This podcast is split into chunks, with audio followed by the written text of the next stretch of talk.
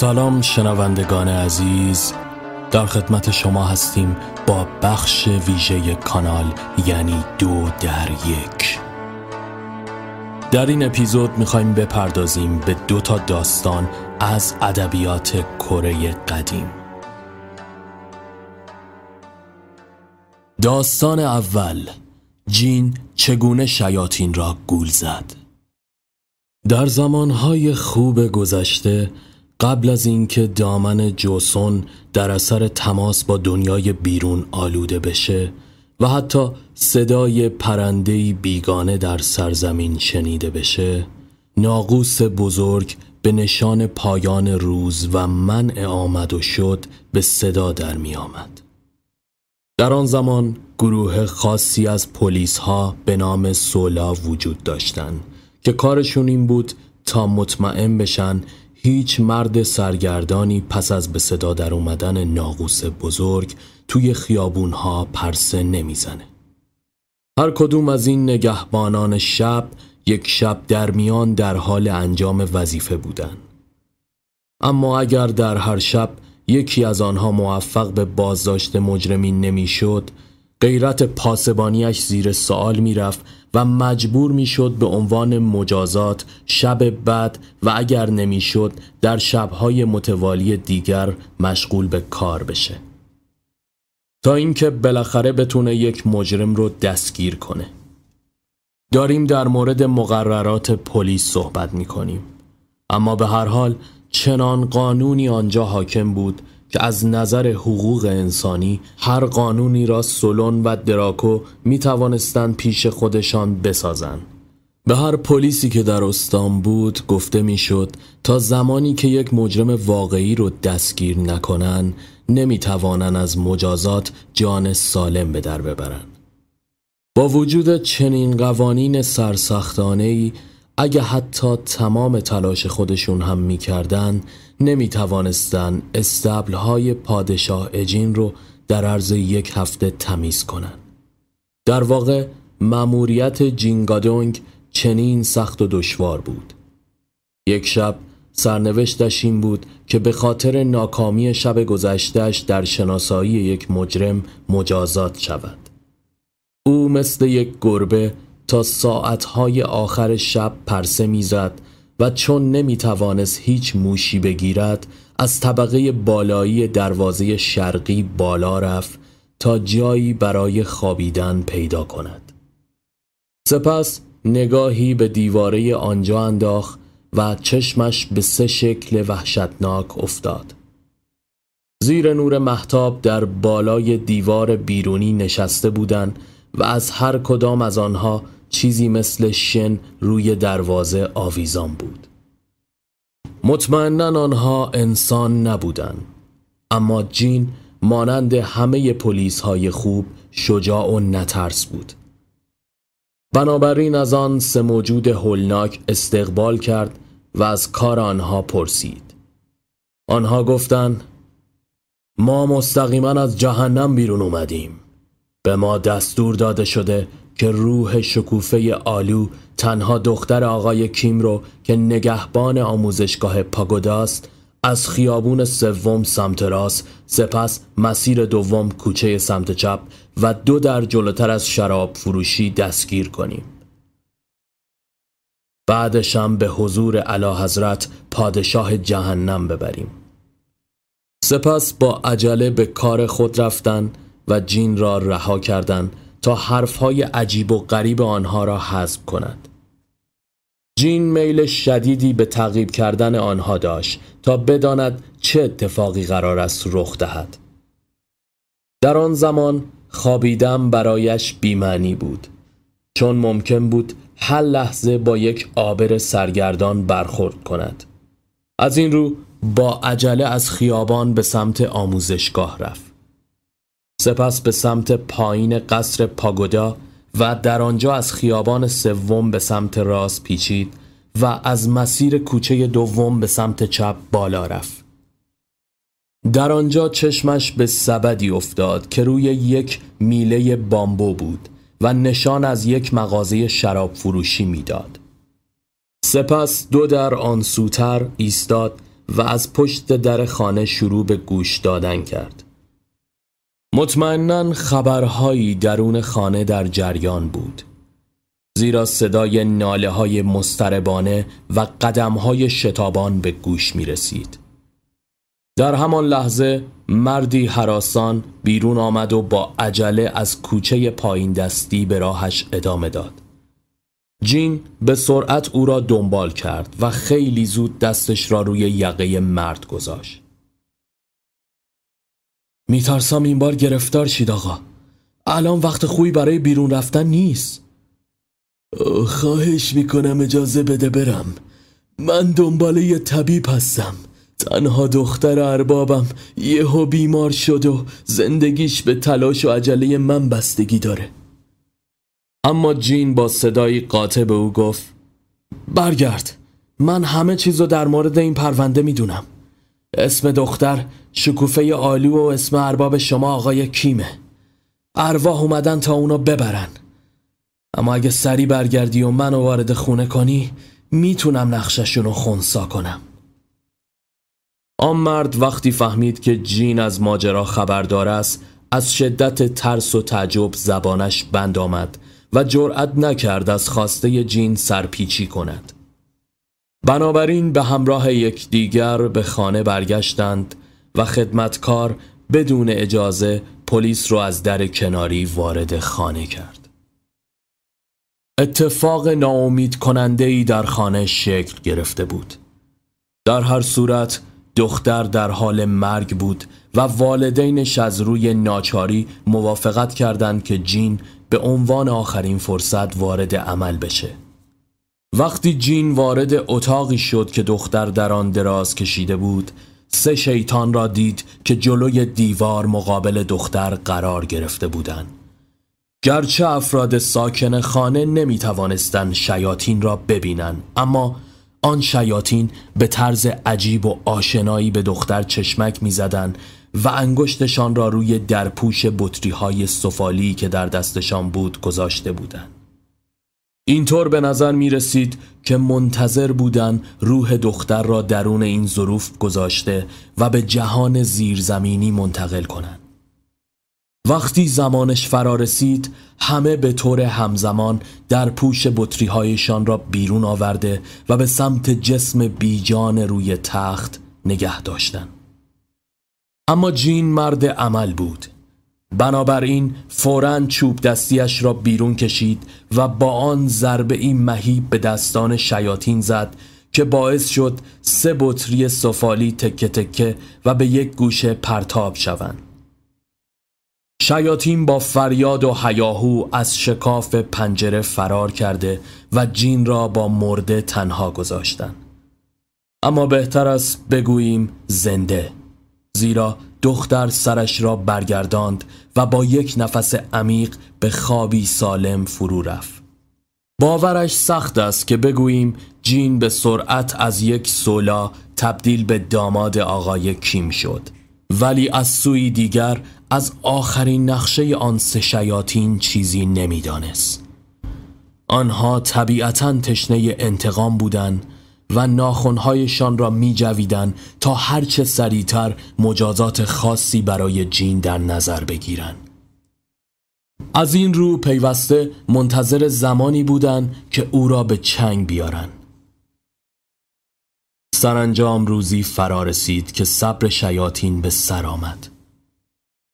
اگرچه کتاب تقدیر بشر نشان می‌داد که زمان مردن او فرا نرسیده است اما هر طور که بود آنها اجازه گرفتند تا در صورت امکان او را از بین ببرند وقتی جین در نیمه پایانی شب از خواب بیدار شد چشمان آن سه شیاطین را دید که از میان تاریکی به سوی او می درخشیدن. او برای مقاومت آمادگی نداشت و مجبور شد همراه آنها برود. راه از میان یک زمین کویری و از بین جادهی پر از سنگلاخ میگذشت. جین هوش و ذکاوت خود را حفظ کرده بود و با کسانی که او را اسیر کرده بودند مشغول گفتگو شد. من فکر می کنم شما شیطان ها هرگز از چیزی نمی ترسید درسته؟ آنها گفتن نه هیچ چیز نمی‌تونه ما رو بترسونه سپس مدتی طولانی یکدیگر را نگاه کرده و انگار می‌خواستند چیزی بگویند. اگه ممکنه می‌خوایم چیزی بگیم. مطمئنم حرفی که می‌خواید بزنید چیزی باید باشه که شما از اون وحشت دارین. در غیر این صورت به این معنیه که عقل سالمی ندارین. یکی از آنها که از این تحقیر عصبانی شده بود گفت به هر حال گفتن یا نگفتنش چه فرقی به حال تو داره؟ در هر صورت تو حالا تحت کنترل ما هستی. اما ما فقط از دو چیز میترسیم. یعنی چوب درخت ایوم و نوعی علف مومانند به اسم گیمیپول حالا به ما بگو خودت از چی بیشتر میترسی؟ جین پاسخ داد. خب شاید عجیب به نظر بیاد اما بزرگترین تنفر من یه کاسه بزرگ برنج سفید به همراه کیمچیگ کلم و خوک پز قرار گرفته تو پهلو و یه لیوان شراب برنج در دستمه اینا همیشه حالمو به هم می‌زنن شیاطین حرفای او را به خاطر سپردن و همه به همراه هم به سمت قلمرو مردگان حرکت کردند. در نهایت به مزرعی رسیدند که در آن درخت ایوم می‌روید. شیاطین از ترس دلا شده و با عجله از آنجا دور شدند. اما جین با شادی و یک پرش خود را زیر سایه آنها انداخت.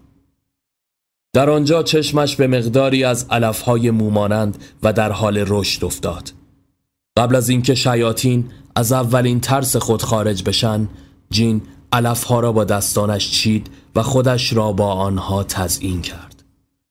با این کار شیاطین دیگر جرأت نمی‌کردند به او نزدیک بشن و او را بگیرند زیرا درخت و علفها از او محافظت می‌کردند سپس شیاطین با عجله مشغول مشورت شده و در نهایت دو نفر از آنها برای انجام کاری به سمتی رفته و نفر بعدی برای کشیک از تومه خود آنجا ماند.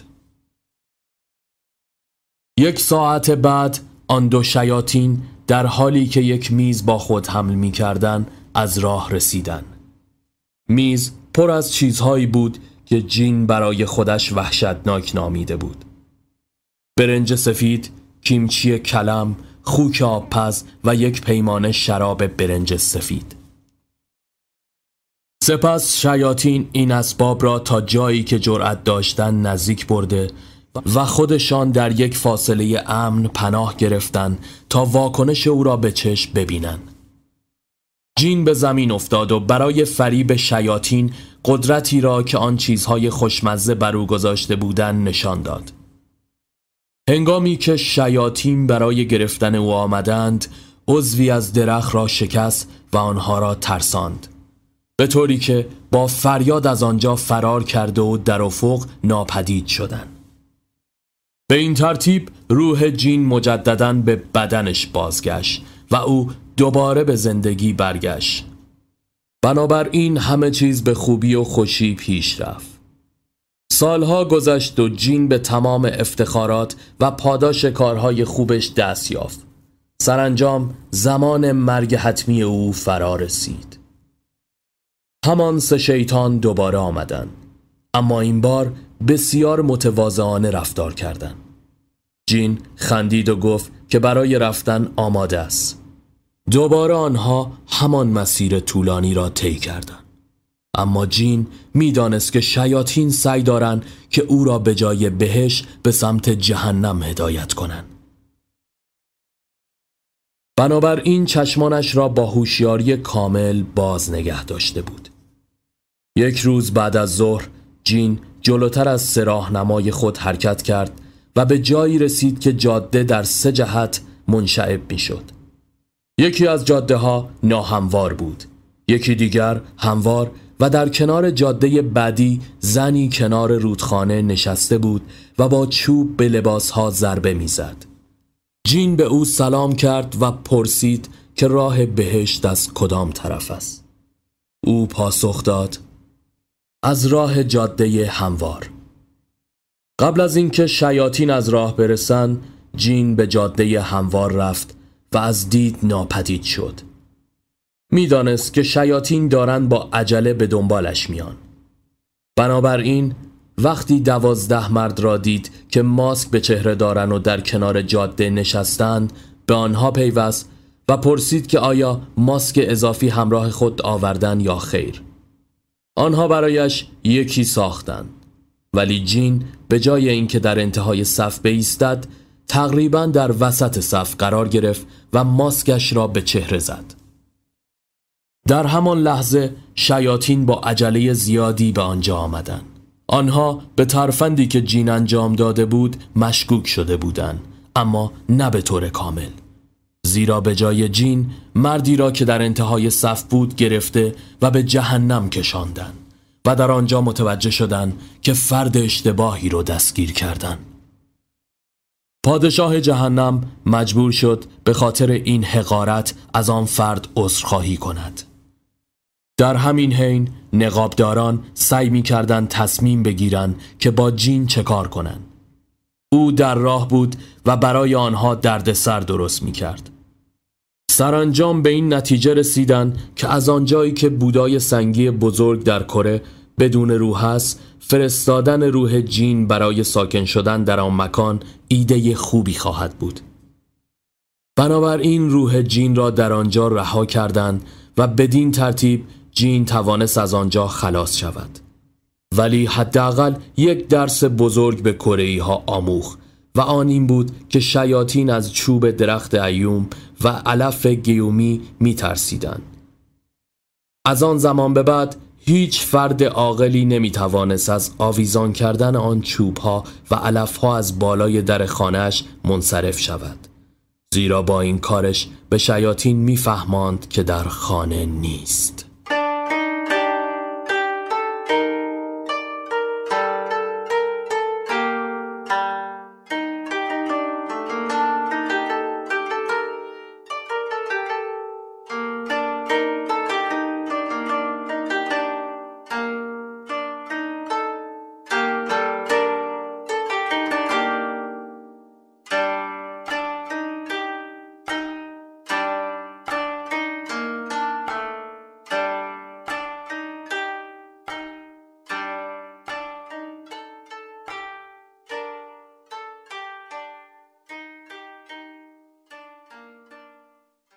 داستان دوم روح نامرئی. یک نجیب زاده کره‌ای به اسم آقای کیم خیلی راحت بیوه شده بود و یک پسر کوچیک روی دستانش مانده بود. اما از آنجایی که نظم و امور خانوادهش از هم پاشیده بود به دنبال همسر دیگری میگشت تا شادیها و غمهایش را با او شریک شود و از زحمت آشپزی هم خودش را خلاص کند. تلاشهایش خیلی زود نتیجه داد و به مرور زمان یک پسر دیگر به دنیا آمد. اما در این زمان فرزند اولش به مردی جوان تبدیل شده بود و نسبت به نامادری و برادر ناتنی کوچکش حس نفرت شدیدی پیدا کرده بود. هر فرد دیگری که هوش کمتری از کیم داشت نمی توانست پیش بینی کند که پس از مرگ کیم پسر بزرگترش با زن و فرزندش چگونه برخورد خواهد کرد. به همین جهت وقتی پیرمرد در بستر مرگ بود کاغذی را به همسرش داد که روی آن تصویر یک مرد به همراه پسرش کشیده شده بود. به او گفت که آن را با احتیاط نگهداری کند و زمانی که وقتش رسید و او دیگر قادر به تأمین معیشت خود نبود باید عکس را نزد قاضی محلی ببرد و از او طلب دادرسی کند. سپس به زن اطمینان داد که تنها در این صورت عدالت برای او اجرا خواهد شد. مدتی نگذشت که او آخرین نفسهای خود را کشید و تنها یک یا دو ماه بعد بود که پسر بزرگ کم کم دندانهای خود را نشان داد. او همه اموال را از زن بیوه گرفت و هیچ تمهیدی برای حمایت از او فراهم نکرد. زن فقط یک جعبه کوچک داشت که تصویر را در آن نگه داشته بود. پسر کوچک از برادر بزرگش التماس کرد که به مادرش کمک کند. اما با چند ضربه از در بیرون انداخته شد. سرانجام نارضایتی زن به همان حدی رسید که شوهرش پیش بینی کرده بود. بنابراین با برداشتن تصویر به دفتر فرماندار رفت و ماجرای خود را برای او شرح داد. فرماندار به مدتی طولانی و با دقت به تکه کاغذ نگاه کرد و آن را از هر نظر مورد بررسی قرار داد. اما در نهایت گفت که نمی‌تواند از آن چیزی سر در بیارد. معما برای او خیلی دشوار بود. او به زن گفت که تصویر را آن شب پیش او بگذارد تا در مورد اون بیشتر فکر کند. همونطور که او در مورد موضوع فکر می کرد به این نتیجه رسید که باید راه حلی وجود داشته باشد. ولی از ناتوانی خود در یافتن پاسخ ناراحت شد. تا آخر شب نشست و به آن فکر کرد. اما هر چی بیشتر میگذشت معما حل نشدنی تر به نظر می آمد. تا اینکه نزدیک نیمه شب خدمتکارش را صدا زد و از او یک کاسه آب خواست. پس از کمی نوشیدن کاسه را کنارش گذاشت اما با انجام این کار بخشی از آب روی تصویری که کنارش روی زمین افتاده بود ریخت. مضطرب شده بود زیرا این کار ممکن بود به تصویر آسیب بزند و راه حل را کاملا غیر ممکن کند. از این رو با احتیاط کاغذ را برداشت و آن را نزدیک شعله شم گرفت تا خوش شود. معما خود به خود حل شد. کاغذ نیمه شفاف شده بود و نوری را که از میان آن میتابید یک ارتباط نوشداری پنهان بین دو طرف کاغذ را نشان می‌داد. او ابتدا نگاهی به اطراف انداخت تا ببیند آیا خدمتکارش متوجه این موضوع شده است یا خیر. اما وقتی کسی را در آن نزدیکی ندید خیالش راحت شد. اولین اقدام او از بین بردن تصویر بود و پس از آن طبق معمول رفت تا استراحت کند. صبح که نزد او برای ادای احترام آمدن به یکی از آنها دستور داد تا به خانه مردی که با نامادری خود بدرفتاری کرده بود برود و اعلام کند که فرماندار ساعت دوی بعد از ظهر به آنجا مراجعه خواهد کرد. این ماجرا نوعی حس کنجکاوی ایجاد کرد و زمانی که فرماندار به آنجا رسید مکان را تمیز و تزئین شده یافت.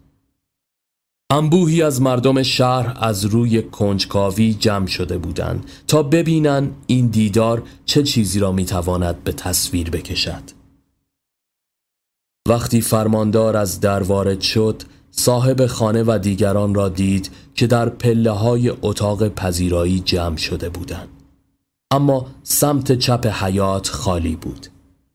میزبان برای احوال پرسی جلو آمد اما خیلی عجیب بود زیرا فرماندار او را کنار زد و با دقت به سمت چپ نگاه کرد سپس قسمت جلوی کتش را مانند کرهی هایی که در حضور مافوق خود خم می شوند دور خود تا کرد و چند قدم به سمت چپ رفت و با حالتی متواضعانه به جلو خم شد و گفت بله قطعا نه.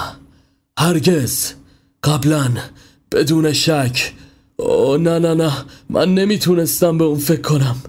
بله کاملا مطمئنم. هیچ مشکلی وجود نداره. این کار فورا انجام خواهد شد. قطعا فراموش نخواهم کرد او همه این حرفا را در پاسخ به سوالات ظاهرا شنیده نشده یک مخاطب نامرئی گفت مردم با تعجب و دهان باز ایستاده بودند آیا فرماندار دیوانه شده؟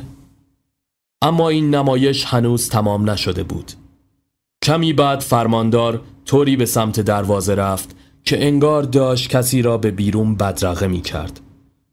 سپس با نهایت احترام از او خداحافظی کرد و به پیش جمع شگفتزده تماشاگران بازگشت و به آنها گفت اون مرد کی بود؟ آنها تردید داشتند اما بالاخره یکی از آنها جرأت پیدا کرد و پرسید کسی اونجا نبود چی؟ اون مردی که باهاش حرف می زدم و تازه از اینجا رفت اونو ندیدین؟ نه ما که هیچ کس ندیدیم. جز حرفای شما هم چیزی نشنیدیم. حیرت انگیزه. واقعا حیرت انگیزه. خودم دیدم یه آقای محسن اونجا ایستاده بود. شمایل یه مقام بزرگ داشت. اون با من صحبت کرد و گفت که توی این شهر بیوه و پسر کوچکش رنج می‌برن. چون پسر بزرگش حقوق اونا رو ضایع کرده. همچنین به هم گفت که از قبل اینو می‌دونسته. به همین دلیل زیر کف اون خانه متروک سه تابوت نقره و دو تابوت طلا برای استفاده بیوش دفت کرده. اون بهم گفت که دو تا از تابوت های نقره را خودت بردار و بقیه را به بیوم بده. اما شما میگید که هرگز اونو ندیدید. خیلی خوب. فرض کنیم این اتفاق فقط یه توهم تو خالی بوده. اجازه بدید دیگه به اون فکر نکنیم. اما آیا مردم با این کارش موافق بودن؟ آنها اعتراض کرده و گفتند که حتما دلیلی پشت این قضیه وجود داره و از فرماندار خواستند تا به دنبال گنج بره و زمین را حفاری کند او ناراحت شد و گفت که احمقانه است ولی در نهایت متقاعد شد سپس افراد کلنگ های محکمی را برداشتند و همه به سرعت به سمت خانه متروک به راه افتادند. در آنجا تابوت ها را از زیر خاک بیرون آورده و اکنون به جای اینکه مردم فکر کنند فرماندار دیوانه شده است به این نتیجه رسیدن که به او الهام شده بوده. فرماندار گنجینه را بسیار متواضعانه برداشت و بیوه و پسرش را صدا زد. آن گنج ارزشمند را به آنها سپرد. سپس ادامه داد. پیرمرد به من گفته بود که دو تا از های نقره رو برای خودم بردارم. اما من از حرف اون سرپیچی می‌کنم و فقط یکی رو برمیدارم. هیاهوی تحسین برانگیز در جمعیت پیچید و همه به همراه بیوزن از او التماس کردند که هر دو تابوت را بردارد. اما او اعتراض کرد و گفت که حتی از ترس عصبانیت ارواح هم دوست ندارد بیش از یک تابوت را بردارد.